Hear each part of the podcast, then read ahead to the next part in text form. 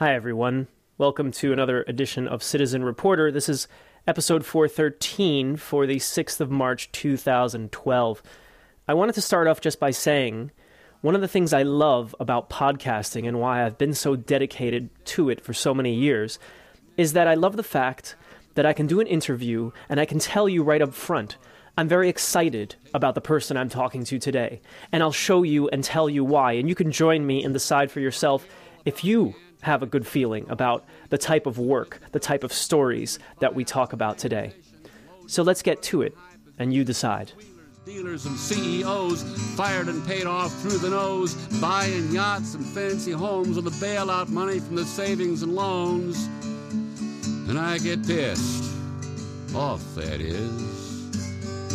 It's dot com this and dot com that, and the underwriters are a getting fat on airwaves stole from you and me by a bunch of thieves called the FCC.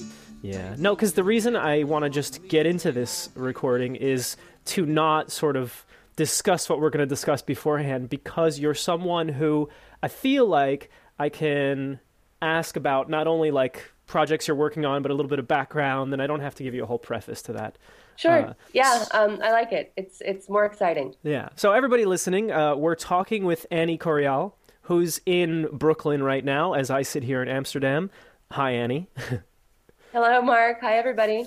And uh, I mean, people know over the years, anyone who's been listening to this program, even just for a little while, they know I like stories. In theory, people listen because they also like stories. Um, in my case, they happen to gravitate more towards problems because I feel like, as much as I love stories, I want to do some good in this world. And uh, one of the goods I'd like to do is perhaps uh, pointing out something that could be fixed, and then things would be better for some people, right? So that's a lot of times where I come from with storytelling, although, of course, it's not limited to that. You, I mean, you got to tell me, but it seems like you have a love for stories that runs pretty deep as well. Uh, yeah, you could say that. Um, I I studied literature. I studied literature in, in college and creative writing, and then later went on to do more nonfiction and journalism. Hmm. And when you first started, like, because and I'll, I'll tell you my stories too, so that you're not on your own here. But when you first started with journalism, what was like the first things that you were doing? Um, well, actually, I moved to I moved to Athens. I moved to Greece after college. Um, I went to school on the East Coast and I graduated just a year after 9 11. And I think for a lot of people of our vintage, um, 9 11 played a big role in sort of uh, reorienting us or, or sort of uh, causing us to question our priorities or what we wanted to do. So I moved to Greece and I started working for um, uh, an English language newspaper and it was the run up to the the Olympics, and it was a very very different time in Greece. It was um, very like heady, optimistic time, pretty much the opposite of what's happening now. And um, so that was sort of where I first started writing. I had done, um, you know, edited uh, our weekly newspaper in college, but um, going to a place like Greece, which is sort of just this kind of swinging door between East and West, between Europe and um, the Middle East, but also, you know, sort of Southern Europe and the Balkans, just opened my eyes to a lot of things and um, played a pretty important role in the kind of work I wanted to do. Um, I started seeing a lot of issues uh, having to do with immigration um, that would later become much bigger issues. So I started moving away from doing kind of purely, uh, I'd say, more literary or you know, I was writing book reviews and interviewing expats, but I started wanting to do um, more kind of uh, reporting about immigrant populations. So when I went back to New York um, in 2004, after freelancing for a while, I went back to journalism school to sort of get more experience um, doing sort of street reporting stuff. So it seems like right from the um, beginning in the world of journalism, you were more towards doing things you wanted to do because that's interesting to me. Like there are people who I think just do tasks that are given to them because I don't know you're starting out or you're not sure what you want. I mean, were you more on the side where you're doing what you wanted to do, going where you wanted to go? It seems like it. that was the goal and the hope. Um, I did do some, you know, dues paying and worked other jobs to be able to write about what I wanted mm-hmm. uh, to write about. Um, and then, you know, I spent um, basically until now, until very recently, when I started working um, at Cowbird and on this radio project, I was doing breaking news reporting. Mm-hmm. Um, in New York City, and a lot of that is stuff that no one would really choose to do. Right. I mean, it's city council meetings and and press conferences and endless, um, you know, sort of picket lines in front of City Hall. So I think in every job there are obvious, um, you know, there there there are always like moments that are not as exciting or not so much what you would ideally want to do. Mm. But um, yeah, yeah.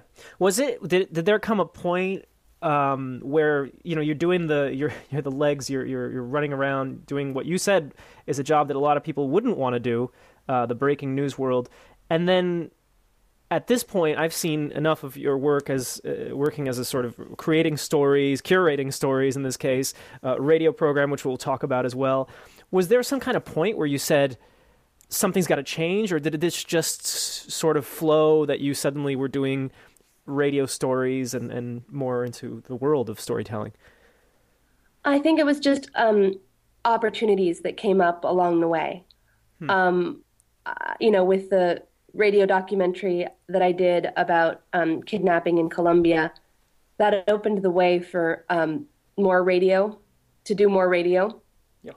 And uh, I think in the back of my mind, it was sort of like, well, I would really love to get out of the world of daily journalism and be do and and, and being able to do uh, longer, uh, more in depth storytelling. Um, I didn't see a clear path to how I would do that, um, but it was always something that was sort of in the back of my mind. It's, and it's, um, yeah, yeah. No, it's a, it's a strange thing in general this this relationship between daily journalism and people working on the longer stories. Um, like I get everything you're saying. I think a lot of people do, but then it starts to make me wonder. Like, shouldn't shouldn't good people like you be working in daily journalism too? Um, it, it's kind of like the world of teaching. If I could compare, yeah. like you know, you have the people that have great ideas and they're doing wonderful things, and then you have the people who teach.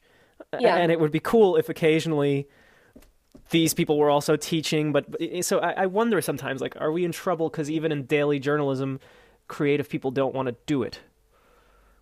Well, I think that there's luckily, as you know, in the world of journalism and storytelling, art like one single career can contain all these different stages where you learn different things. And I, I, I agree that, um, you know, it's important for creative people to be doing the daily stuff as well. Um, uh, one thing I think is, uh, you know, having been a daily news reporter, you learn to uh, work very well on deadline. Mm. Um, however, you lose your ability to think very much beyond that day. Yeah. So you become kind of a different creature that exists very much within a you know eight to twelve hour span, and then you have no idea what's coming the next day and you just have to react to it.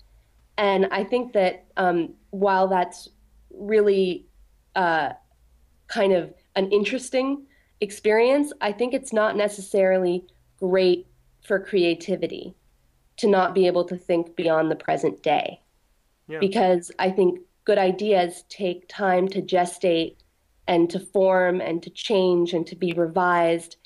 And when you're living in this sort of um, amnesia, this zone of extreme presence, but also amnesia, it's very difficult to, um, you know, really uh, conceive of bringing projects to fruition, if that makes sense. Yeah. So for a lot of people, like you know, creative people, my friends, and and, and people I've been talking to, I think that it's important for um, you know people who are doing daily stuff to also have another project that they work on over a longer period of time, even if it, you know, is really difficult to go home and open your computer again, but to have something that is yours and allows you to think, you know, in, in, in broader strokes. So yeah.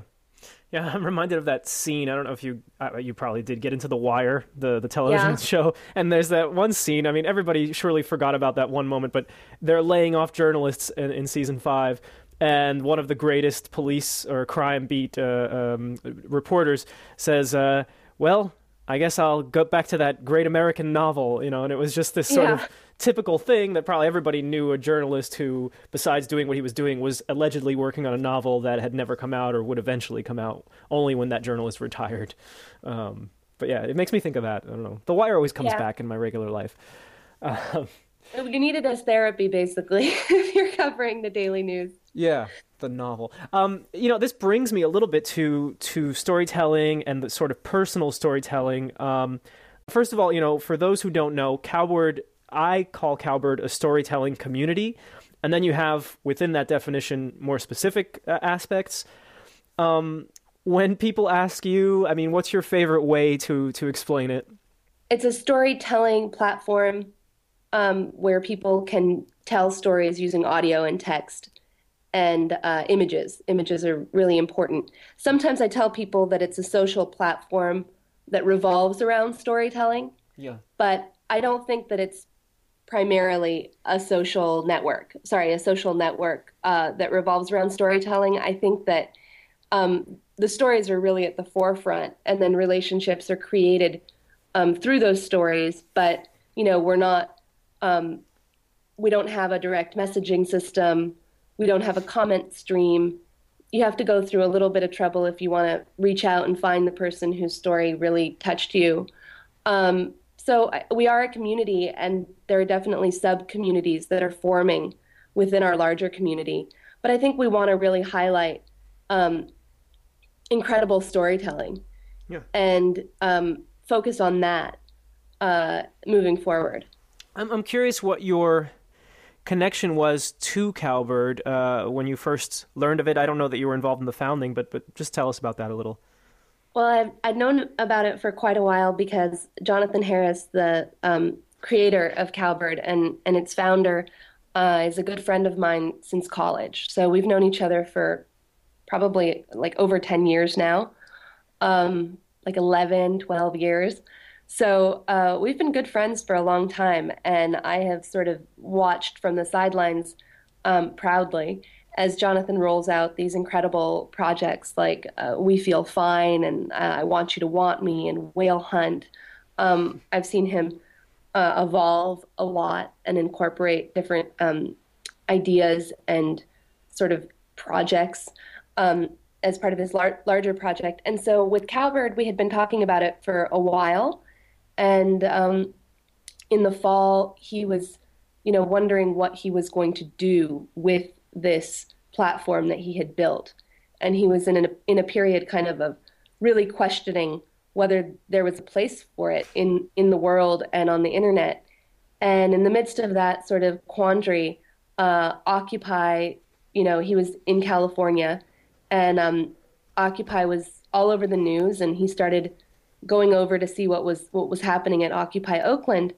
And he really felt that the mainstream media wasn't really capturing um, the the voices of of the movement, and he thought that something like Cowbird could offer a, a tool um, to create kind of a folk history mm-hmm. um, of a movement, but not just of Occupy, but of like the major events, um, you know, that are sort of changing our world, and um, that kind of was the became the um, sort of new direction in which Cowbird uh, was taken. And in the midst of that, you know, we were talking a lot about what was happening in the country, and um, Jonathan asked me to come on and help him, um, you know, run the the platform and manage the community and help it grow. Yeah, I, have known about it for probably two to three months. Um, it was a friend of mine who, who, travels the world and likes to tell stories as well, who, who first put me onto it. Um, you know, when you first see it, for like the people who are listening, uh, I think a little bit of flicker when it comes to photos, but then not, right? Then it's a bit. I'm reminded of video, even though there's no video on it uh, that I know of.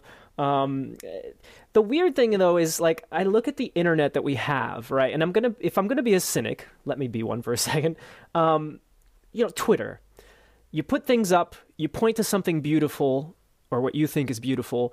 It is perhaps noticed for a day or maybe, you know, found again 3 days later, retweeted, but sometimes I'm I'm I'm looking at the way we behave and I'm wondering if anybody's really paying attention, you know? And I look at the way the internet functions and Facebook, and you miss a lot of things if you have any number of friends. Um, as much as you're trying to keep up with things, you actually miss them. Uh, I'm not saying all is lost, but sometimes I look at something as beautiful as Cowbird, and then I look at someone next to me and I go, look at this.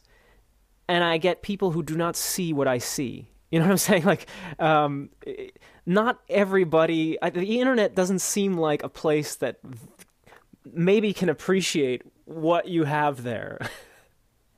Well, I think that's that's really fascinating because I think what we want to do is make sure that it's not the internet appreciating the project, but you know, real people who might be out there who may not be part of the Twitter, Facebook, you know, generation, mm. sort of go beyond um, the echo chamber that Twitter can sometimes be and create sort of a deeper, longer lasting kind of storytelling that, you know, it may not have, you know, it may not last any longer as a as a phenomenon. Like a single story may not have um, a life of more than an hour or a day.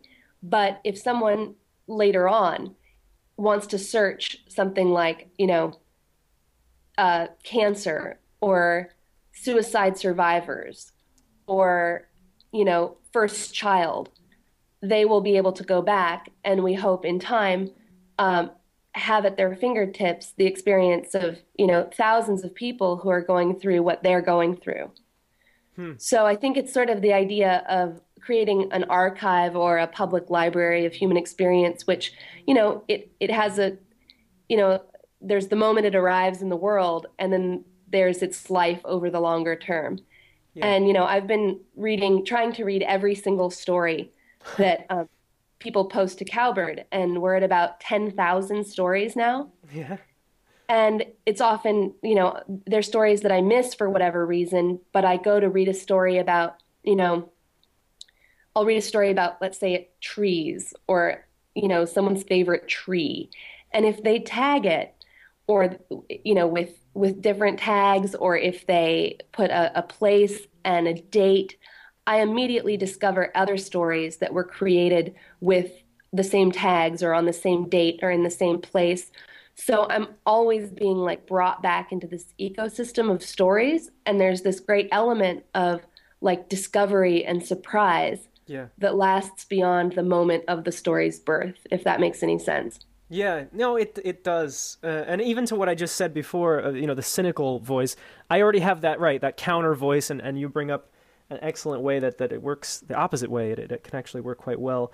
I, have I've put up a few stories, and I really want to put up a lot more. I have more in mind, but every time I, I put something up, and I might look at it and say, "This is nice. This is what I wanted." You know, I'm I'm I'm happy with this, and then I'll start clicking around, and I'll find someone else who has done just way more beautiful and has just a better storytelling style and I'll go, "No, this is more like it." Like, "No, I'm I'm I'm dumb." Um Yeah, I think, you know, what we want to do too is just make sure that really good stories um, make it out into the world and are available and and visible to the community. So we always, you know, we want to like just sort of teach or lead by example and not say, "Hey, this is how you tell a story. This is how it's done." Um, you know, didactically, but just show people examples of, you know, really how how cool it can be if you if you use audio and text and image in in different ways. Yeah. So that's kind of been our approach is to put the best best stuff forward and see what comes of it. Yeah.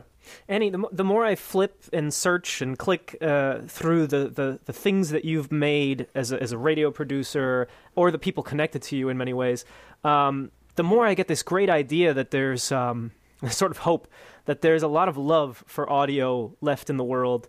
Uh, a lot of it in Latin America or among uh, Latin Americans, um, but not only. Sometimes as a podcaster and who you know who started out with just the small group of podcasters that I happened to find, uh, what, seven, eight years ago, um, it feels like the internet again i'm blaming the internet it's very sad but they're more into video they're more into Uh-huh. Uh, breaking news blogging they're you know it, it's it's anything but the the handmade homemade podcast then i look at what you're doing in audio and i think oh wait a minute there's this whole other group of people in the world they just don't know maybe or we haven't found each other and that sort of thing Yeah. um, it sounds like you have a much nicer days in the world of, of audio producing Oh, I don't know. I don't have much to compare it to. Um, I, I do think that, you know, I think radio has survived the, you know, switch over onto the internet much better than than print has, um, in general, and that there's like a lot of creativity and a lot of like energy surrounding radio because of the presence of just a few really outstanding, um, you know, radio shows and podcasts. Uh, it means that there's this kind of and, and again, this is like generational and geographic, and I know it's not as widespread as YouTube videos or people, um, you know, retweeting like MSNBC or like yeah, homemade videos or whatever it might be. But I think it's still, I think it's only going to grow and become more widespread um, because of how, how you know anyone can sort of edit sound and, and it, it doesn't take a whole lot a huge investment for people to start um, recording their own their own sound and yeah. Um, so I, I don't I think that there's something about um, preserving or there's something about the human voice I'm sure you'd agree with me that like expresses a lot. There are sort of shades of meaning that would take a lot of words to convey. Yes. And I think it um, sort of brings people back to something very sort of basic and human, and the fact that all these ideas are coming from, you know, a real person. Which there's there's so much that is so disembodied online. Mm-hmm. I'll repeat that because there was a beep on my computer. It was fine. But there's so much that, that that's so disembodied online mm-hmm. that I think when people hear a real person speaking to them and can hear their breath, it kind of brings them back and it's it's it's something that is very accessible to most people. Yeah So um, actually, I'm gonna go back to you. You had asked me earlier, like, was there a moment when you when you decided to move away from you know the uh, daily daily kind of uh, just just the news, just the facts, reporting into storytelling. And I think that um, you know I've been kind of hedging, but basically when I was um, when I was uh, 29, um, 10 years after um, my father was kidnapped, I was given this opportunity to go do a radio documentary about my father's kidnapping and a radio station that sent um, that my family used to send messages to him while he was um, held captive in the jungles of Colombia. So I think when I went down there with my, you know, my kit and started recording him, and then went to the radio station, and then started interviewing, you know, dozens of families who had had uh, a family member kidnapped. Um, everything just, you know, it brought a story to life in a way. It even brought, you know, my story. I lived through it, but somehow hearing these, hearing my father talk about what had happened to him, um, sort of listening to the way that he narrated things, it made something far away very immediate. And when I put my documentary out into the world, um, the response that I got was unlike any that I had ever gotten for any article. Um, you know, just the emotion and the authentic, like the the authentic kind of um, overflow of like just feeling of like gratitude and hope and uh, sadness, all of these things. I was just like overwhelmed by how people reacted, and I realized that you know, by not ever putting myself into my work, it didn't have the same effect. It didn't have the same effectiveness. yeah And it meant that even though I was reporting on things that were really gripping and compelling, and mothers who lost their children, you know, be, because they were shot on the street, or you know, a man crushed in a building collapse.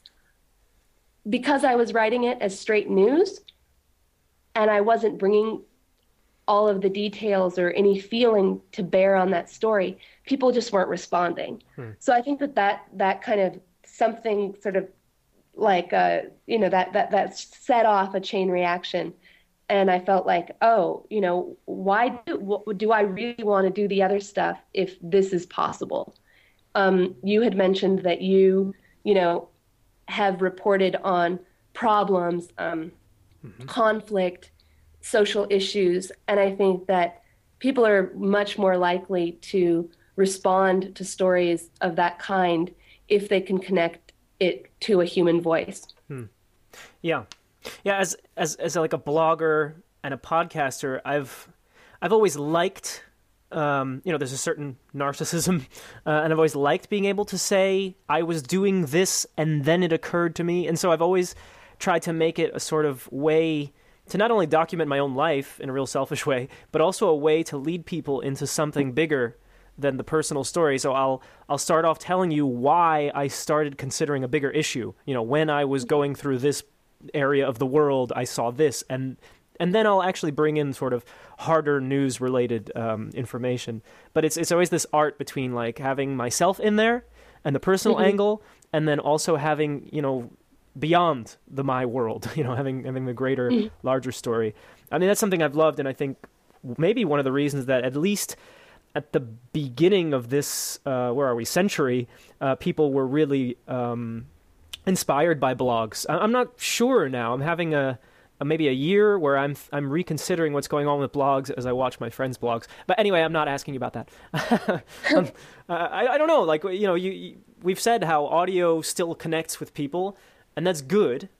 Um, one of my things is I want people to try it. So, in other words, I was in New York a couple weeks ago. I'm sitting across from people with headphones. Everybody's got headphones in their ears. I've had headphones in my ears for 10 years, probably, nonstop. um, and I always want to know what they're listening to. And what I really want to know is are they listening to music or are they listening to people talking? Mm-hmm. And I'm really hoping they're listening to people talking. I mean, not always, but yeah, more. Be- mm-hmm. Because I think that there's so many interesting and inspiring and uh, people to listen to, and, and it could change your life. Mm-hmm. Um, but I'm not sure everybody tries it, so they may never know. Mm-hmm. yeah, yeah. I don't, I, and I know it's definitely not something that, like, yeah, it's it's pretty specific to a certain population, um, and a certain age group. But if you look at um, countries like so many countries, radio is still the dominant way that people, you know, understand the world. Yeah. You know, there are places where they're, you know, uh, the radio is on, like Colombia, for example. It's just, you are absolutely saturated in radio, in the news, in comment, in, in like, you know, satirical news on the radio, in straight up hard news, you know, every out, like every hour, there's just 10 minutes of them, like, you know, news stories that would be front page news anywhere else. There are just like 10 of them in a row because Colombia is such a, you know, crazy place. But like, you know, throughout Latin America, um, in many parts of Africa, um, and in Europe, uh, as I know that you know, uh, being in Amsterdam, radio still plays this huge role in um, the life of people who are not on the internet all the time. You know, yeah, taxi drivers. Yeah, true, uh, true. I think that like taxi drivers are just sort of keeping radio alive everywhere yeah. for all of us. Good. Yeah. So I, yeah, I think it's it, it may seem like oh, you know, are people just listening to their playlists and blocking out the rest of you know uh, commentary on, on what's happening in the world? I, I think I think that's not entirely true. Yeah. Yeah, and the, the broader picture. The kidnap radio piece that you that you did actually right made me think that right away um, when I when it was just one example of a radio station that decided well let's focus on uh, people who are kidnapped and families of people who are kidnapped and let's let's get some kind of communication let's be a tool um, mm-hmm. and I just thought wow that's a really cool example of old radio you know old technology um, to have a very modern day and important and unique um, use. Mm-hmm And I thought, mm-hmm. wow, you know, that's that's an interesting place already. I don't even know what the other stations are doing, but if that's just one, that's a pretty cool, cool example. Yeah, I think there, there are several, and it's sort of this idea of like you know necessity being you know the mother of invention that people respond to crises in really interesting ways and technology has given them different ways to respond to crises you know yeah. like in um, in mexico where journalists are just under siege uh, there's there have been you know blogs and the anonymity of the internet has given people at least a temporary way to keep uh, covering what's happening in their in their country. Um, but yeah, I recently heard of another example. Like I think it's in um, yeah, it's in Nicaragua where there's a radio show that actually calls out abusive husbands. It's a way of fighting domestic violence. Mm. So it actually says, you know, this woman came in and this is what her husband had done to her. And it's a way of like, you know, shaming these guys into being better, you know, men to the women in their lives, hmm. which is another, you know, very problematic but interesting way in which uh, radio continues to have this real social utility. Yes, yeah, wow. Which which brings us a little bit to um, Radio Ambulante, which is the project that I'm sure uh, is taking up a lot of your your mental and and physical uh, work these days. Uh, I want to make sure people know a bit about it. First, you're one of the founders. Uh, tell me about what was going on, what is going on in the world that made you, led you to this. Um, well, it was actually the the documentary I did, Kidnap Radio, had um, uh, it was it, it was similar to um, the subject of a book by Daniel Alarcón, mm-hmm. um, Daniel Alarcón, and he's a he's a Peruvian writer based in California, and his book Lost City Radio is about a uh, radio station that transmits that sends out the na- names of the missing after like a, a decade of terror in a fictional Latin American country. So when my piece Kidnap Radio came out about a very similar radio station, um, a lot of people, I, I gather, sort of um, clued him in or talked to him about it. So, uh, and his wife is um, Carolina Guerrero is Colombian, and I think she was, you know, she she had a connection with my piece. So when they had the idea to start a Spanish storytelling podcast, they reached out to a few people, and I was one of them. And after we talked for a few days, they asked whether I wanted to come on and help them start this project. So we started from basically, you know, what's our name going to be? Yeah. Um, just really, really from the ground up. Um, and how are we going to reach people? And what kind of stories do we want to do? And, um, you know, just defining the project as we went along. Um, and then Martina Castro, who's an amazing um, producer, done stuff for NPR, and she's affiliated with KALW in San Francisco. She came on a few months um, in to to help us, you know, create this this project. So that's how Radio Ambulante came into being. Um, ambulante, for those people who don't speak Spanish, is a uh, it's like a street vendor or a traveling salesman. It's the guy selling churros in the subway in New York. It's the um, you know man selling uh, corn or you know corn on the cob or um, trinkets or whatever else. It's sort of fixture.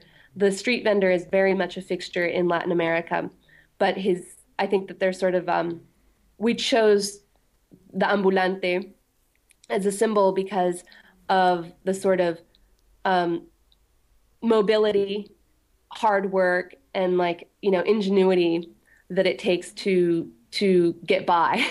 Yeah. Um, so we thought it was a good a good symbol for what we wanted to do. Um, and yeah, the ambulante is kind of like a fixture in his community and knows what's going on better than anybody else. So we thought that that would that would sort of resonate with our listeners. Because what's interesting, one aspect is uh, initially I thought um, oh, okay, it's a podcast.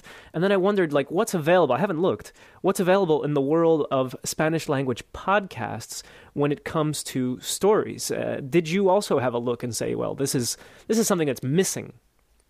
Yeah, I mean, as far as we've there, there are a few projects. Um, that are you know based in one country and sort of in are targeting that. Like in in Argentina, there's something that um, people would like to do, kind of more documentary radio uh, online, but we haven't found any um, program, whether it's uh, you know a podcast or an actual radio show, anything that is seeking to do you know Spanish language storytelling, uh, generally like a transnational uh, program available everywhere, not focused on any particular place. Um, yeah. As far as we know, and please correct me if anyone knows of anything else, but we ha- we haven't found any other yeah. program that's doing that. Yeah. Yeah, that's something I do once a year. I run around the uh, the podcasting sort of directory, directories, although iTunes pretty much has the market cornered, and I look for in all the languages that I can speak, which are quite a few.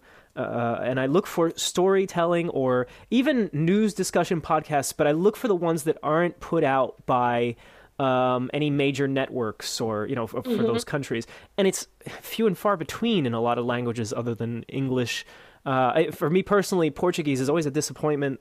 Uh, to the point that I even tried to start my own, and of course it's just sleeping at the moment, um, where I'll just tell stories of my family and of my friends mm-hmm. in in you know our language, but um, yeah, when I see this, I think yes, you know. so so when you're done with Spanish, let's let's include Portuguese and. Sure. You know. yeah. No, we'd love to. We've gotten pitches from from Brazil. Um, nothing from Portugal yet, but we've gotten people from from um, Brazil hoping to tell stories about Brazil in Spanish if they have to. Yeah. So uh, it's cool. There's a lot of enthusiasm, and you know, as you know, um, in in these cultures, there's still an incredible sort of oral tradition, and uh, it's kind of amazing that nothing like this exists because in a lot of ways, you know, especially the older generation, sort of natural born storytellers. Um, maybe to a fault, you know, you sit down and your grandfather just has way too many stories. Yeah, I know. Um, I've been collecting them for years, but yeah. But there's something else that happens, and I can't. I it's too. It's probably too hard to speak about it in the sort of Latin American context.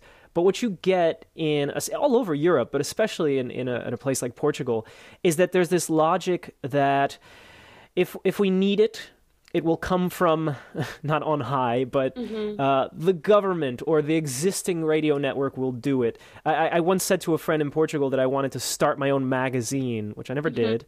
But um, and and he said, "Yeah, that's your Americanness. You mm-hmm. you think that um, you have to start a new one.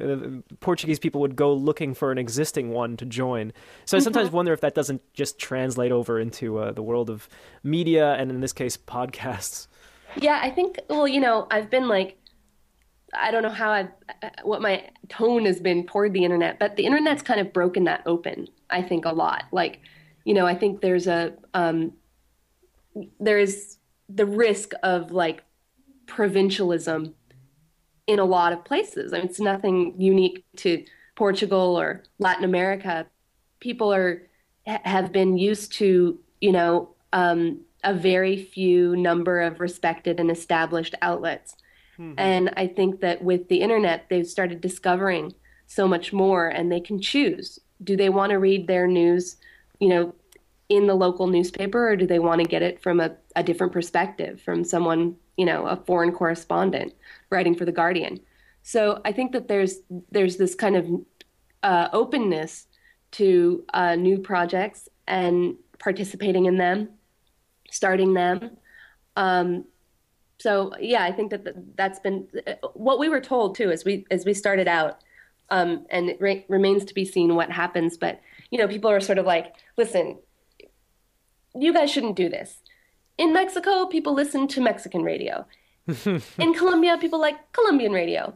And then they don't care about what's going on, you know, in the Dominican Republic or, or, or what's happening with, you know, immigrants in Chicago. No, people people are going to listen to just you know their own people, and uh, hmm. I think we're we're trying to see whether that's really true. We suspect that that's not true. That you know, like Peruvians will be interested in what's happening with uh, other people who speak their same language in in in you know mm-hmm. in other parts of the world. um, if the story is good enough. You know, the story has to sort of pass the test. Like, is it good on its own? Does it matter where this person is coming from? Um, and that's what we've been trying to do is make sure that like they're gripping enough stories. You know, like we're looking at doing a story um, about uh, a guy, two men who came from South America in the hold of a ship, and they had bought uh, they had brought enough food for a certain number of days, and because of um, weather or some kind of you know rerouting, the the trip took like 20 days longer than expected. And so they're starving in the hold of a ship. And this is kind of like sounds like it comes from the 19th century. But to hmm. hear these people, you know, hear this man describe what it was like to uh, arrive in the States after just this epic journey, it doesn't matter where he's from, really, at the end Yeah. of the day. So, Yeah. um, you know, we also, that said, we also are interested in like really uh, showing people, like giving people a ground level view into other cultures that they might not be familiar with.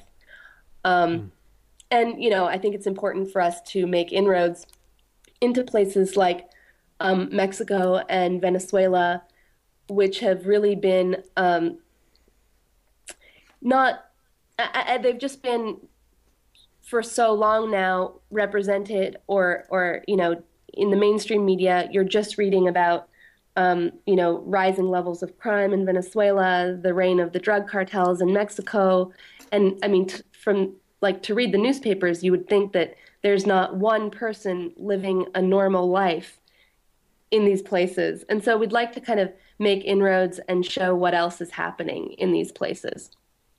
Yeah, yeah. I like it also, yeah, because although some people will resist and say it's not, it's not going to happen.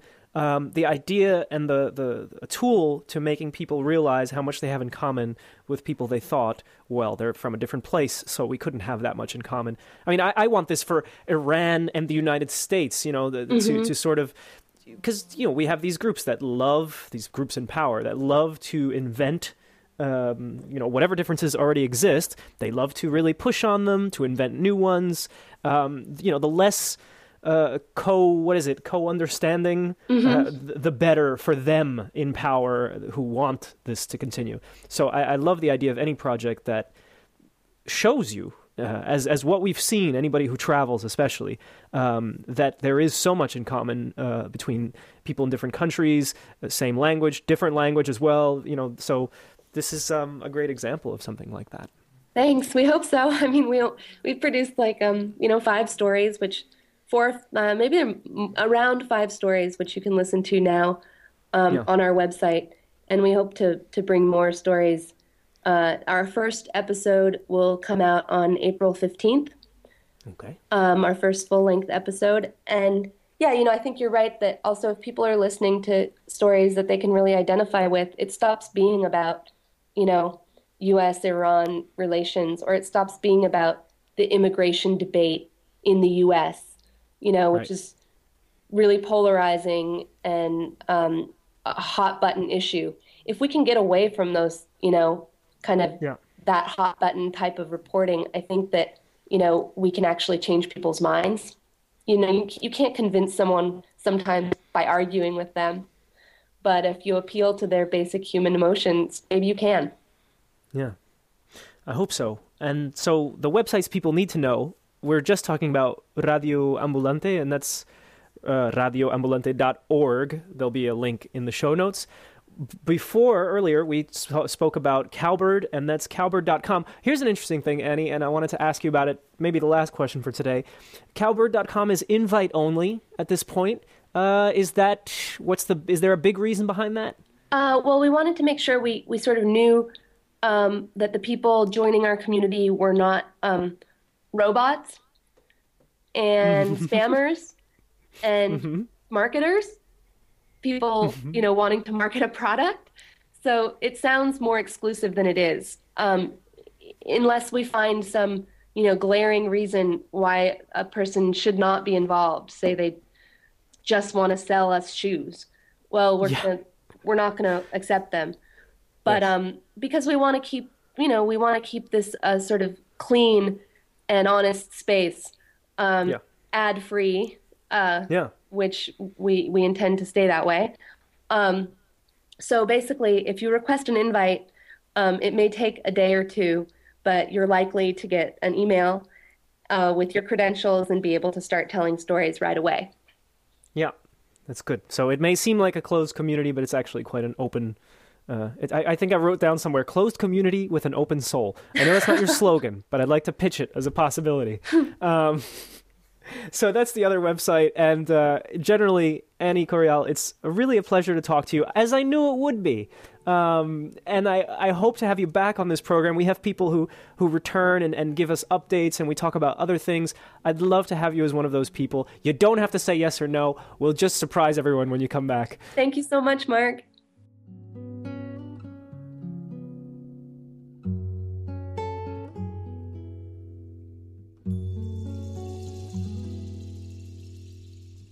Fuerte de tus manos quema mis puertos jazmín oculto de este país que llevo, mezcla de bueyes, de sol seguro.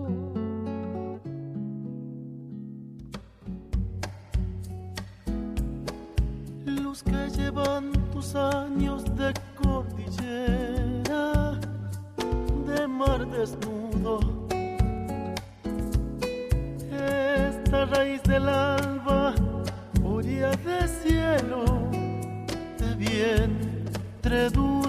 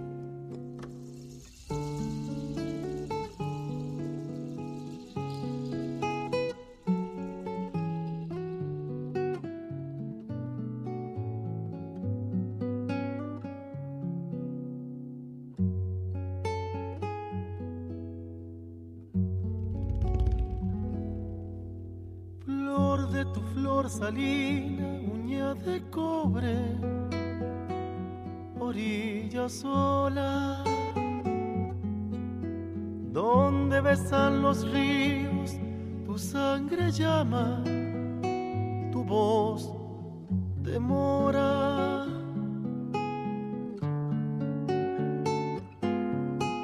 Y el de tu llamarada, valles de huesos, con mesas rojas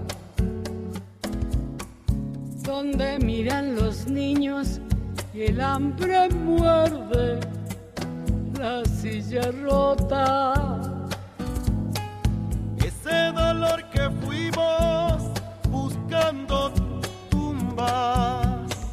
Siempre buscando tumbas en primavera. Y